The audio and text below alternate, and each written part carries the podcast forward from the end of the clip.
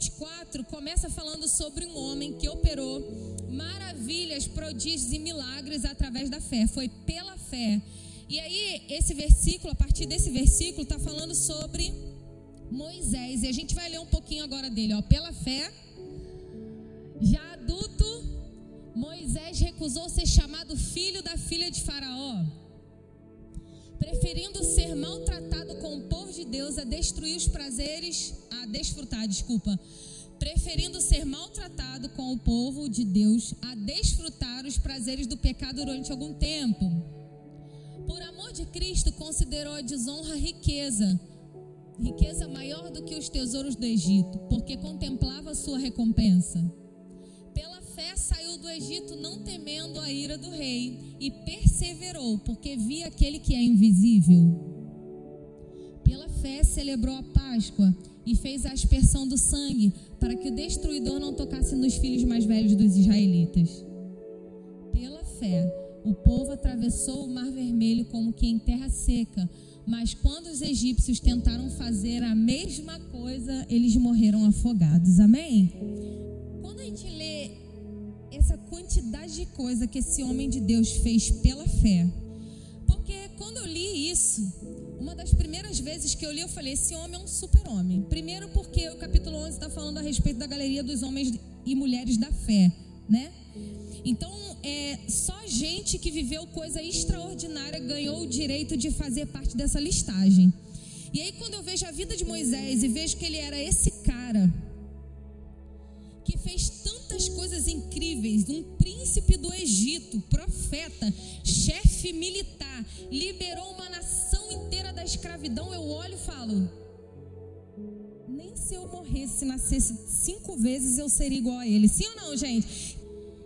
Quando a história chegou em Moisés, já tinha acontecido muitas coisas, Deus já tinha feito muitas coisas lá no Gênesis, né?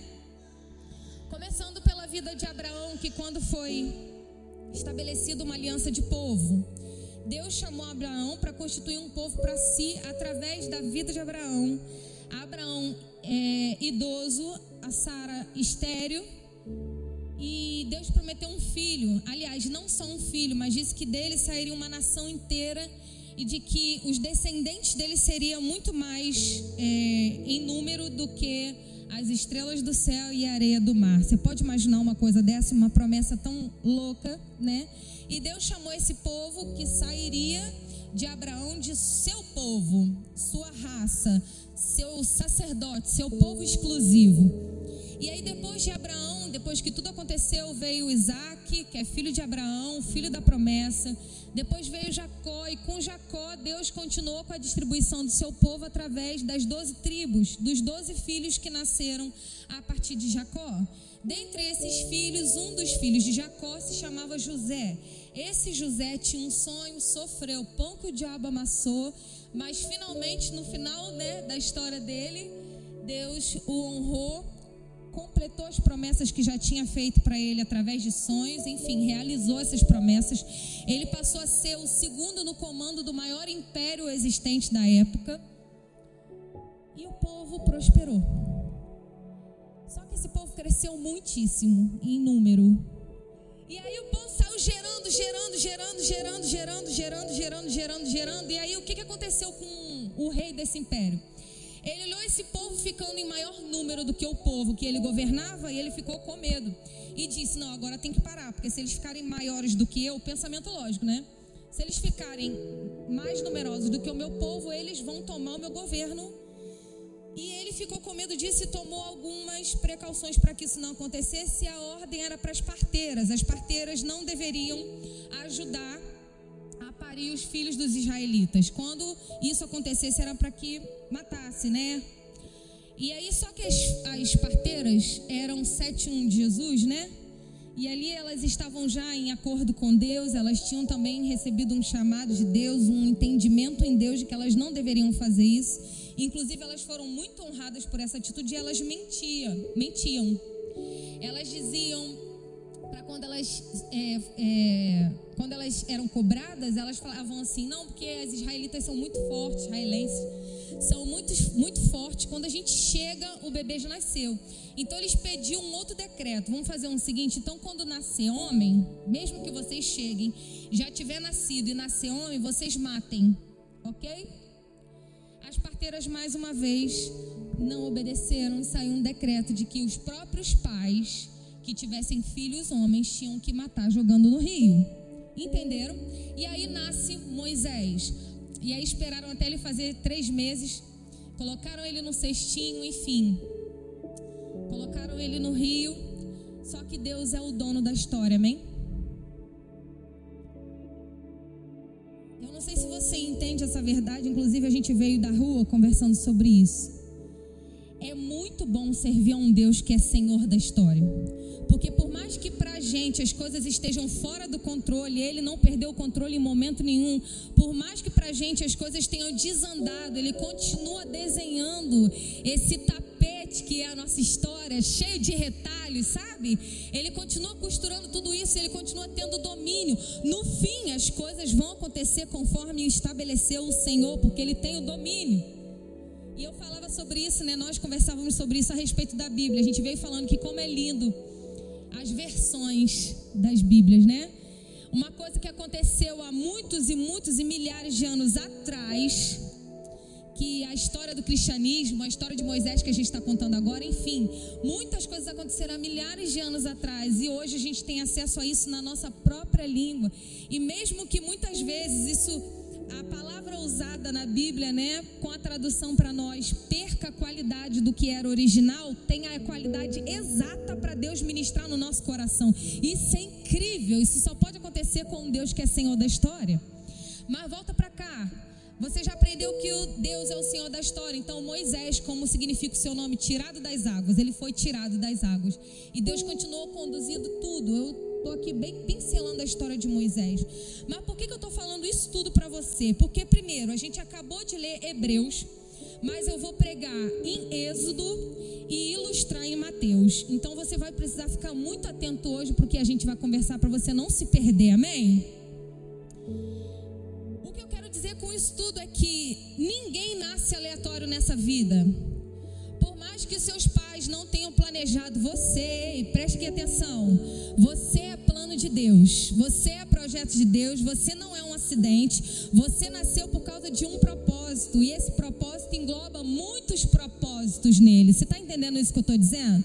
Então não acho que você chegou aqui hoje por coincidência do destino, alguém te convidou, eu vim parar lá. Ou alguma coisa aconteceu, o carro quebrou, muitas pessoas chegam aqui assim, o carro quebra ali no campinho, eles encontram a igreja e vêm parar aqui. Isso não é coincidência, é o Senhor da história redesenhando e reescrevendo aquilo que ele precisa escrever e reescrever para que a promessa dele se cumpra na sua vida. E assim como foi com Moisés, nós hoje nascemos por causa de um propósito. Deus não via a história macro, micro, desculpa, micro, pequenininha de uma família. Deus via a história macro, do início, meio e fim, porque Ele é o Alfa, Ele é o Ômega, Ele é o princípio, Ele é o fim de todas as coisas. Então Ele sabe de tudo, Ele é onisciente, Ele é onipresente, Ele é poderoso demais para ver todo o nosso futuro.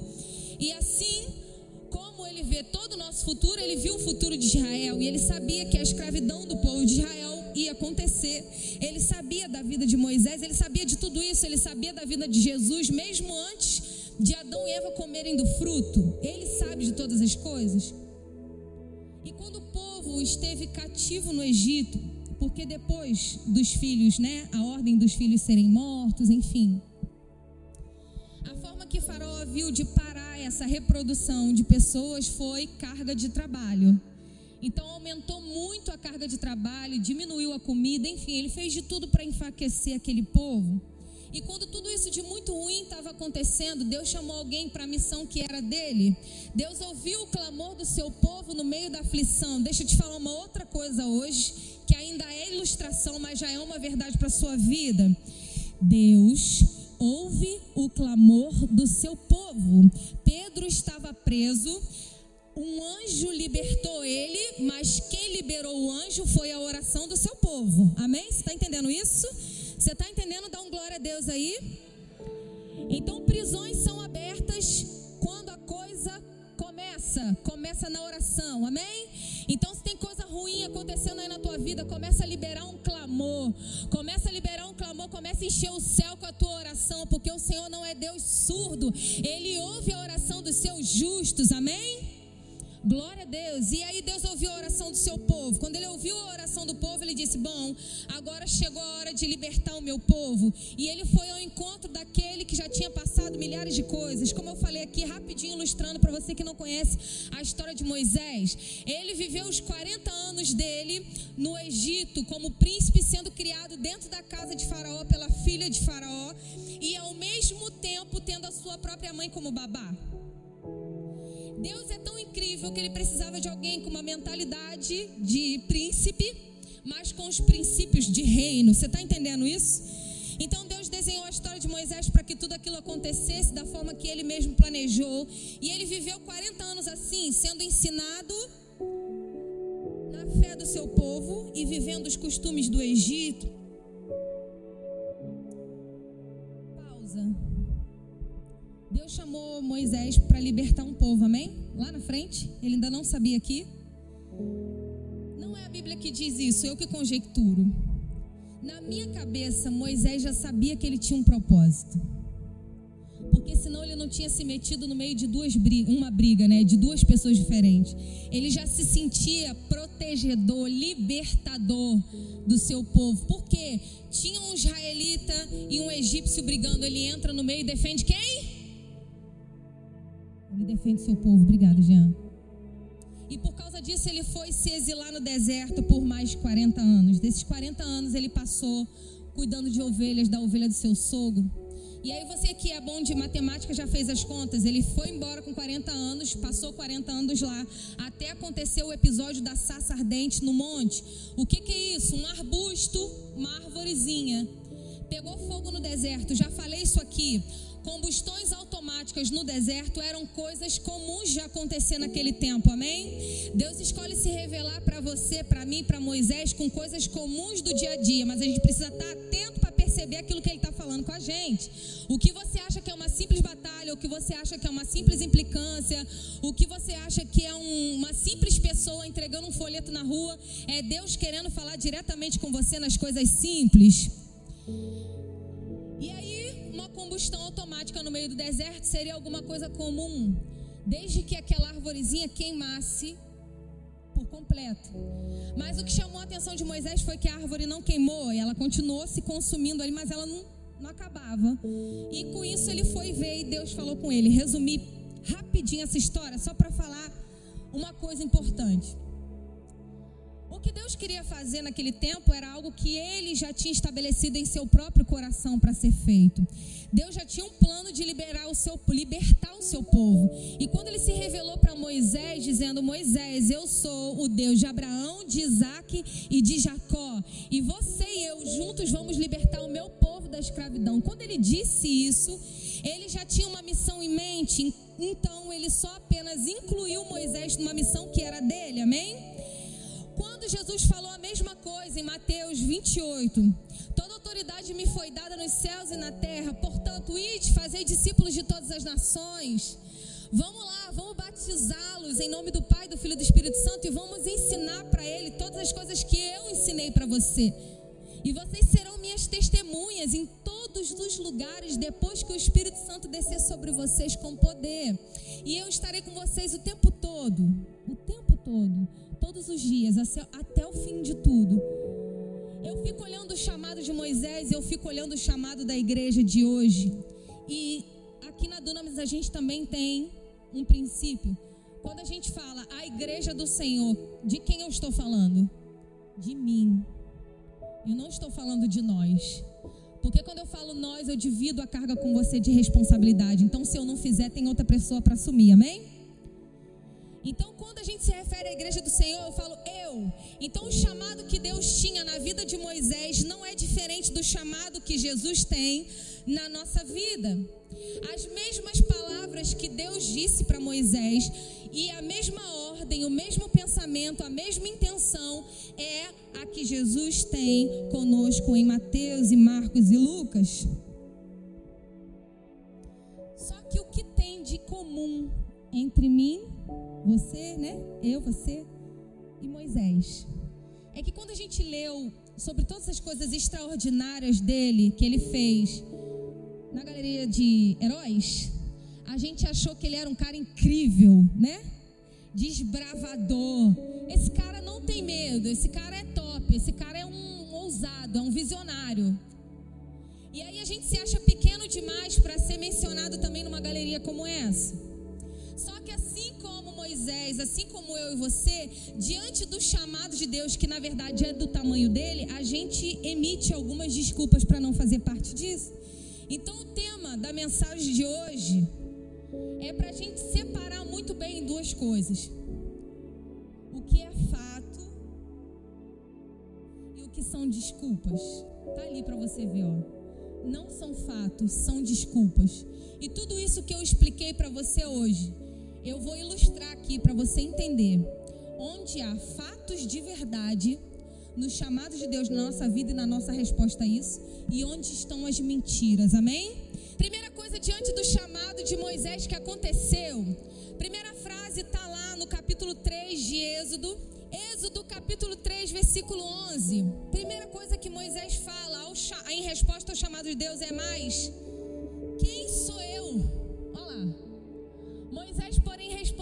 Deus: Quem sou eu para apresentar-me ao Faraó e tirar os israelitas do Egito. Eu quero te perguntar uma coisa: diante do chamado de Deus para você ir e fazer discípulos, alguma vez você já se perguntou assim: quem sou eu para fazer uma tarefa tão grande? Em algum momento, todos nós já falamos isso, gente, mas quem sou eu? Para pregar o evangelho para alguém. E tem algumas coisas que puxam essa nossa resposta ao chamado de Deus. Uma delas é quando a gente tem algum tipo de falha na nossa vida ainda.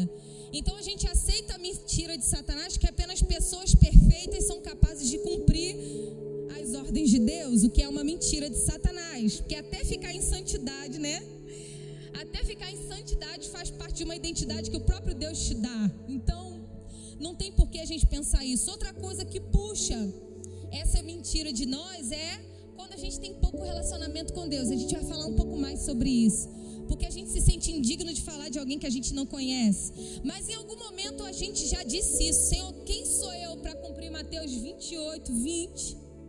Quem sou eu? E Moisés disse isso para Deus também: Senhor, quem sou eu? Isso é uma mentira. A primeira mentira é essa.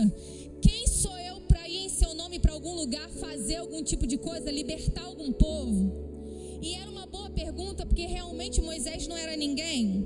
E a gente vê isso pela resposta de, de Deus para ele. Quando Moisés pergunta para Deus, Senhor, quem sou eu para ir em seu nome? Ele responde: Fica tranquilo, eu vou com você. Era isso que Moisés queria ouvir? Sim ou não? Não, Moisés queria ouvir sobre sua própria identidade, que ele era poderoso o suficiente para isso, é ou não é verdade?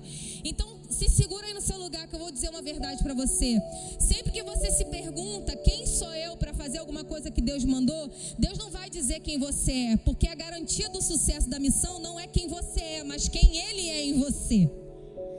A garantia do sucesso da missão está na identidade de Deus, não na sua própria identidade humana, porque na verdade, a gente sem Ele, a gente não pode fazer nada. Jesus disse essa mesma coisa. Que a gente precisava ficar ligado árvore, né? Para a gente dar fruto. Porque um galho que não está ligado à árvore não dá fruto nenhum. Então, o, o, sucesso da missão é garantido pelo teu relacionamento e por quem Deus é. Enquanto você está tentando descobrir quem você é primeiro, antes de você cumprir o seu chamado, você vai ser um fracassado que não faz nada para Deus.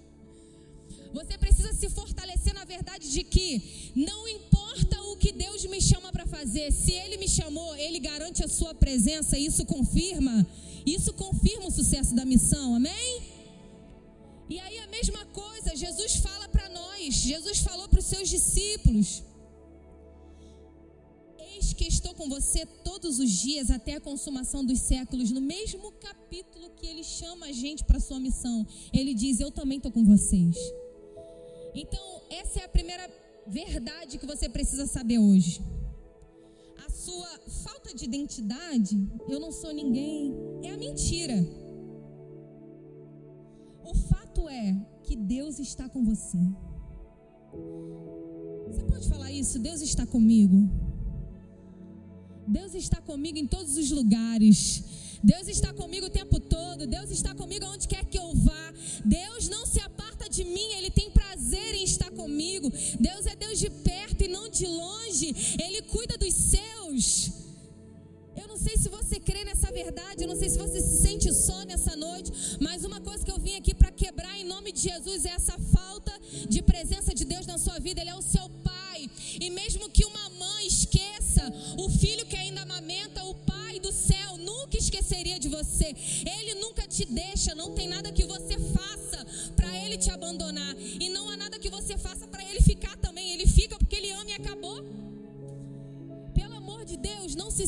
só. Você não está só. Você está cercado do amor de Deus. Amém? E foi isso que ele disse para Moisés: fica tranquilo, eu vou com você. Só que Moisés não ficou contentado com aquilo. Deus não se, Moisés não se contentou com aquilo e deu a segunda desculpa, que não é um fato, para não estar fazendo a missão de Deus. A segunda desculpa que eu e você falamos também, não só Moisés, é: mas o que eu vou falar sobre Deus? Olha o que, que Moisés falou lá no capítulo 3, versículo 13: Eis que quando eu for aos filhos de Israel lhes disser: O Deus de vossos pais me enviou a vós, e eles me disserem: Qual é o seu nome? O que eu vou dizer? O que eu direi?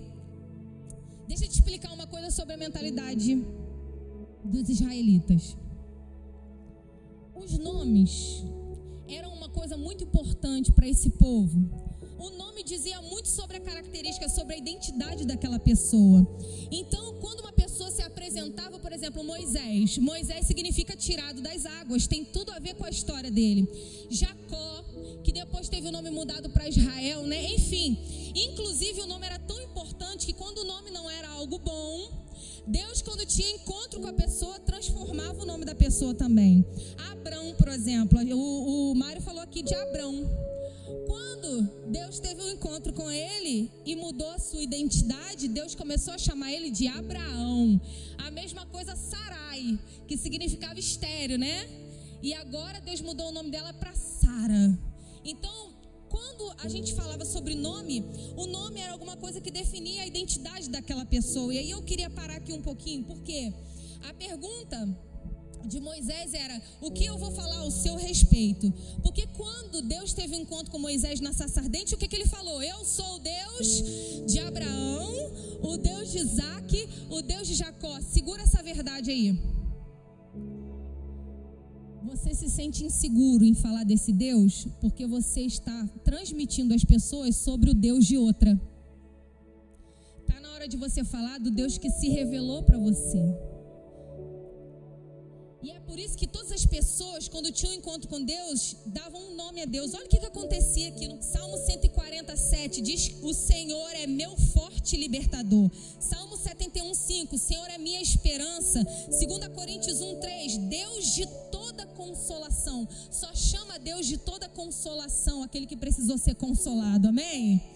Só chama Deus de Deus forte, poderoso, aquele que precisou de defesa. Só chama Deus de amor, aquele que foi alvo do encontro de amor de Deus. Amém? Então, se você tem uma história com Deus, está na hora de destacar as pessoas esse Deus que você conhece. Não queira falar de um Deus que você não conhece, que você não vai se sentir capaz para isso. Mesmo que o que você conheça de Deus seja uma única experiência, ela vai ser eficaz para encontrar o coração de todas as pessoas que você encontra. Mas, pelo amor de Deus, fala a verdade sobre aquilo que você conhece de Deus. Amém? Ficou até redundante, pelo amor de Deus, Deus, né? Mas vocês estão entendendo? E aí, quando muito linda, porque ele fala: tá bom, você quer um nome? Então eu sou. Para a gente ficar vago, né? Porque tem a lacuna da língua, mas eu vou explicar para vocês. Esse eu sou em hebraico, não me lembro agora o que, que é. E a gente tem uma Bíblia chamada Septuaginta, que foi a tradução da Bíblia toda para o grego. Então eu posso usar o grego aqui, amém? Mesmo sendo Antigo Testamento. Erriexé. Essa palavra, por que, que às vezes a gente fica falando original? Porque tem uma qualidade, tem uma qualidade muito boa.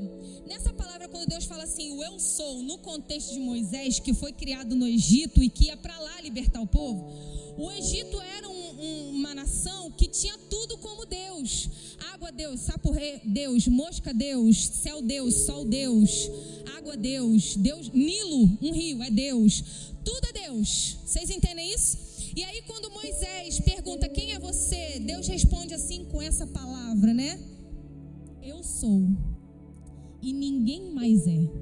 Eu sou o Supremo. É isso que Deus está falando para Moisés. A mensagem que Deus libera sobre Moisés a respeito dele mesmo é que ele era o único Deus e era essa identidade dele que ele queria mostrar para o povo do Egito. Vocês estão entendendo isso? Então, Moisés, não adianta você Deus de Abraão, o Deus de Isaac, o Deus de Jacó. Eu sou o único Deus de todos os tempos e de todas as épocas, de todas as eras, de todas as nações, de todo mundo e de todo o universo. Eu sou o único Deus. E sou eu que falo com você. Então, fica com isso na sua cabeça. O segredo é revelar aquilo que você conhece de Deus. Você já conheceu Deus como libertador? Deus já te libertou de algo? Você já conheceu Deus como Salvador? Você já conheceu Deus como o Consolador? Sim. Eu já conheci Deus como meu fiador. Numa época em que eu estava estraçalhada financeiramente. Foi nessa época que Deus me deu a minha primeira casa. Nós novinhos de casado. De casado, porque novinho nunca, né? Amém. Meu Deus! Hoje eu tô terrível. É muito corte. Novinho de casados, num perrengue, irmãos, morando de aluguel, o aluguel era caro. Fomos sequestrados, assaltados, perdemos, enfim. Só desgraça. Aí Deus falou assim: não chegou o tempo de vocês comprarem a casa de vocês. E a gente, como? Não tem possibilidade. Deus falou: eu vou ser o fiador.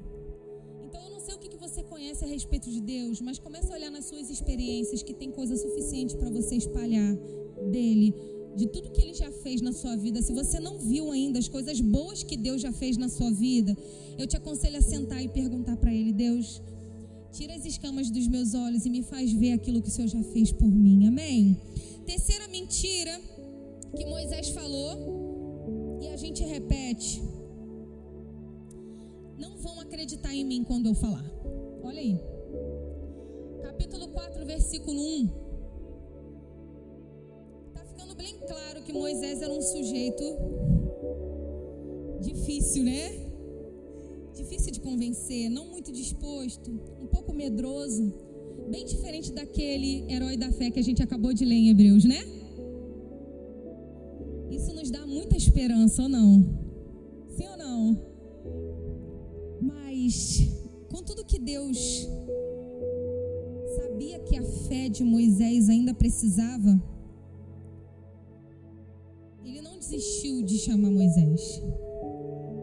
E o que eu acho lindo é que, mesmo Moisés insistindo muito que Deus tinha escolhido errado, Deus insiste em mostrar para ele que ele escolheu certo.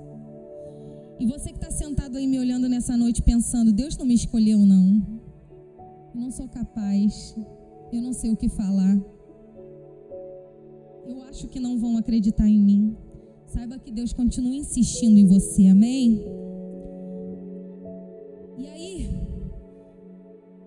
Quando Moisés fala que as pessoas não vão acreditar nele, a resposta que Deus dá para ele é a mesma resposta que Jesus deu para a gente. Moisés, fica tranquilo, porque tudo que você for falar em meu nome, eu vou confirmar com prodígios e sinais. Jesus disse isso para os seus discípulos também. Podem ir por toda a nação, sabe por quê? Por onde vocês forem, os endemoniados serão libertos. Por onde vocês forem, os paralíticos vão andar, os cegos vão enxergar. Se vocês comerem algum veneno mortífero, isso não fará mal nenhum a vocês. Eu vou curar pessoas por intermédio de vocês. Eu vou fazer prodígios de sinais. Então, nessa noite, eu quero te encorajar uma coisa. Moisés teve a oportunidade de ver alguns prodígios e sinais antes mesmo de ir, amém? Mas ele viu todos, tudo, tudo que Deus poderia fazer, sim ou não? Não, Deus podia muito mais coisa. A partir do momento do primeiro passo de fé, ele aí sim ia começar a ver coisas muito maiores do que ele já tinha visto até agora. Mas mesmo assim, Deus mostrou para eles prodígios e sinais. Eu quero falar uma coisa para você nessa noite. Essa promessa não terminou. Amém, igreja? Jesus continua fazendo milagres hoje. O nome de Jesus continua sendo poderoso. Deus é o mesmo Deus e os prodígios e milagres ainda continuam acompanhando seus filhos. Se você não está vivendo isso, em nome de Jesus, chega a hora de se despertar para isso e assumir a sua identidade de filho de Deus que está sentado lá em cima no céu com Jesus, muito acima de todas as coisas aqui terrenas. Você tem poder em nome de Jesus para realizar muitas coisas, e através dessas coisas, as pessoas vão ver que Deus é Deus e que Jesus é Senhor. Marcos 16, 17 mostra alguns prodígios e sinais. E a gente teve a alegria, a honra, não sei nem o que dizer, a. Não tem palavra. A gente teve o milagre, porque foi um milagre, do privilégio de ver pessoas saindo das suas cadeiras de roda e levantando, sacudindo as cadeiras de roda assim, ó. Eu tô curado. Eu vi com os meus olhos, lá no descende. Pessoas que não enxergavam voltando a ver. Pessoas com marcas no seu corpo de tentativa de suicídio, as cicatrizes sumindo. E enquanto nós saíamos para evangelizar nos nossos momentos lá, né, Pastor Marlon, Alberto, Rose, Jefferson, a gente teve a oportunidade de ver pernas crescendo, a gente teve a oportunidade de ver cadeirantes também voltando a andar, surdo voltando a ouvir. Jesus é o mesmo. E ele continua operando através de você, amém? Quarta coisa e penúltimo que Moisés falou também: Ah, Deus, eu sei, eu sei que você está comigo, eu sei que a mensagem, eu sei o teu nome, que o Senhor é capaz de fazer, que só o Senhor é Deus, eu sei que o Senhor é capaz de fazer prodígios e milagres para que eles acreditem, mas tem só um problema: eu não sei falar. Eu não sei falar. Como que eu vou representar um Deus diante de um rei? Ah, Senhor, eu não sou homem eloquente. Nem ontem, anteontem, nem agora que você falou comigo, eu passei a ser. Minha boca é pesada, minha língua é pesada. Eu não consigo encontrar as palavras certas, eu me embolo. Eu falo na oração por um, um não crente, eu falo, Senhor, abençoa os pecados dele, perdoa Satanás. Eu não sei, eu fico confuso. Olha o que estava acontecendo. Deus prometeu tudo para ele, inclusive o sucesso da missão, porque Deus disse: Moisés, quando tudo isso tiver acabado, você ainda vai vir aqui e vai me adorar nesse monte. Deus prometeu o sucesso da missão, Deus prometeu que estaria com ele, Deus prometeu que faria milagres. E mesmo assim, um problema para Moisés era eu não sei falar. A relutância de Moisés não era um sinal de humildade, era o reconhecimento da sua incapacidade. Mas tem um problema, ele não estava só se referindo à sua própria incapacidade, ele também estava dizendo que Deus era incapaz de fazer alguma coisa através dele.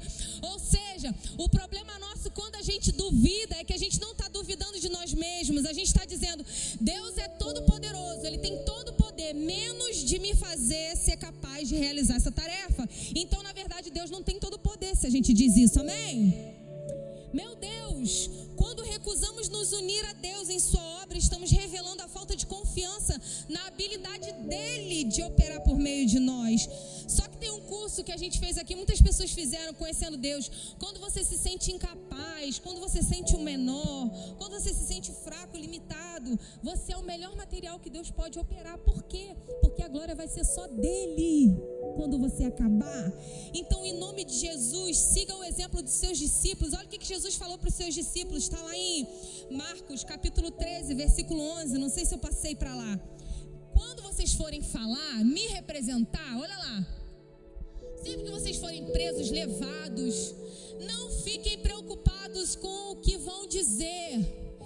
Digam tão somente o que lhes for dado naquela hora, pois não serão vocês que estarão falando.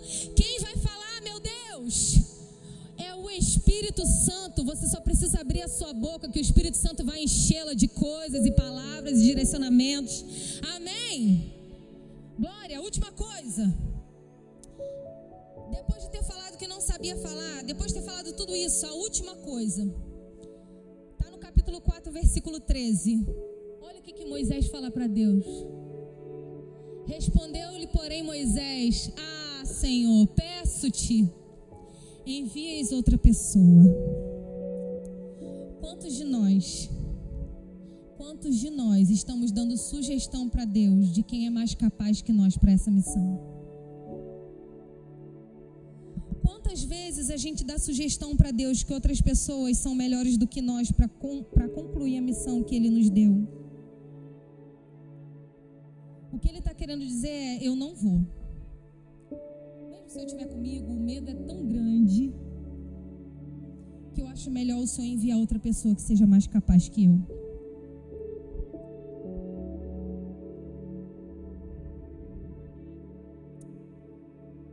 Legal que quando a gente lê sobre a vida de Moisés em Hebreus 11, a gente tem a expectativa de alguém muito, muito destemido, e quando a gente lê a vida dele em Êxodo, a gente tem a visão de alguém com medo, acuado, né? Tímido.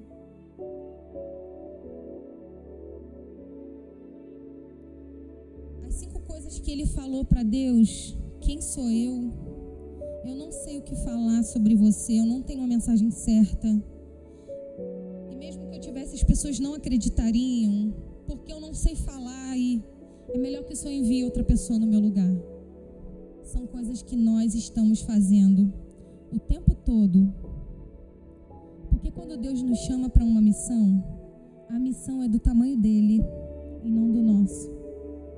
E a gente se sente incapaz e desencaixado. Era pequena, eu não tinha medo de escuro, eu não tinha medo de ficar sozinha, eu não tinha medo de bicho-papão, eu tinha medo de coisas grandes. Olha que loucura. Sabe qual era o meu medo? Quando eu me deitava na cama, eu sentia que coisas grandes demais iam me sufocar. E daí eu tinha a sensação de quadrados, círculos, sei lá, minha própria cama me engolindo, eu ficando pequenininha. Eu tinha medo de coisas grandes. É comum isso fico pensando se esses sonhos, se essas sensações já não eram Deus me chamando para aquilo que Ele queria fazer na minha vida. E coisas grandes assustam muito todos nós, por mais que você não tenha consciência disso. O que Deus quer fazer na sua vida e através dela é algo do tamanho dele. E a Bíblia fala que ele descansa os pés. Aonde? Isso que para a gente é um mundo, é só um lugar de descanso. E a Bíblia fala que ele segura esse mundo também com a sua mão. Olha que Deus grande. E se o chamado que ele tem na nossa vida é do tamanho dele, é grande demais. Felizmente, depois de tudo isso, Deus arrumou uma estratégia com Moisés. E ele finalmente obedeceu a Deus e foi. E nós sabemos tudo o que aconteceu de tão extraordinário e maravilhoso. E o povo dele, fica de pé no seu lugar, só para parecer que eu estou acabando. E o povo dele foi liberto, sim, do jugo, do sofrimento. Assim como aquele povo escravo, hoje tem um povo escravo ainda. A Bíblia fala que todos nós pecamos e destituídos fomos da glória de Deus, que a gente precisa de uma reconciliação. Gente precisa ser livre da escravidão do pecado e da morte. Quando Jesus morreu, ele foi no inferno pegar as chaves. Ele nos livrou de uma vez por todas da morte. Ele nos livrou de uma vez por todas da escravidão do pecado. E eu fico imaginando aquele povo no Egito, cativo, Sabe o que, que eles falam em Isaías? Não é Isaías, não. É em Êxodo mesmo. Eles falam assim: Você tirou a gente do Egito para morrer no deserto, Moisés? Se a gente estivesse lá, a gente não estaria com fome nem enjoado de tanto comer maná. Que saudade que a gente tem da comida gostosa do Egito. E não tinha comida gostosa. Era cebola. E às vezes nem isso. Isso significa que quando a gente vai levar a mensagem de Jesus, tem um povo que acha que está satisfeito, que acha que está vivendo melhor, mas eles estão enganados. O que acontece é que eles ainda não provaram da terra prometida, eles têm a falsa esperança de que o que eles vivem é bom. Eles estão acostumados à sua escravidão. E eu quero dizer para você nessa noite que você é o Moisés de Deus nesse tempo. Você é o Jesus de Deus nesse tempo. Você foi chamado para que a sua vida fosse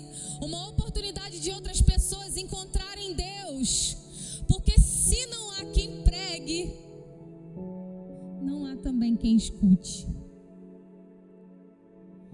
E eu não sei que música o louvor preparou para esse tempo. Mas a gente está falando aqui sobre missão, sobre assumir uma responsabilidade se livrando do medo na confiança de que aquele que chama é fiel para dar os instrumentos necessários. Isso se chama obedecer a quem você conhece. Deus repete para você hoje: Eu sou. Eu sou supremo. E esse verbo no grego significa egoemi, o mesmo verbo que Jesus usou para dizer eu sou a luz do mundo, eu sou egoemi, eu sou a suprema luz do mundo. Egoemi, eu sou, eu sou, eu sou o caminho, eu sou a verdade, eu sou a vida. E esse eu sou você. Ó, oh, sabe, Luciana, Marlon, Tamires, Thales, Maria, João, ego, vocês são a luz do mundo. E se isso referente a ele significa eu sou e ninguém mais, referente a você significa exatamente a mesma coisa. Vocês são a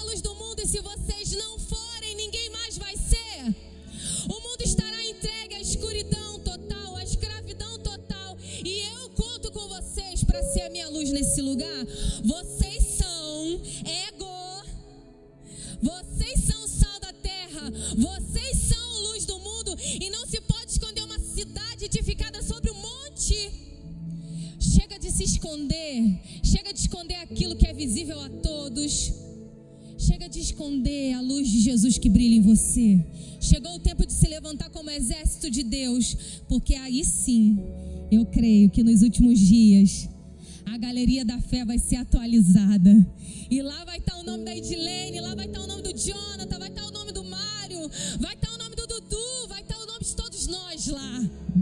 De todos nós, aqueles que recebemos essa palavra hoje de encorajamento e fé, sabendo que fatos são diferentes de desculpas. Fato é que Deus te chamou. Fato é que por Ele estar com você, você está pronto.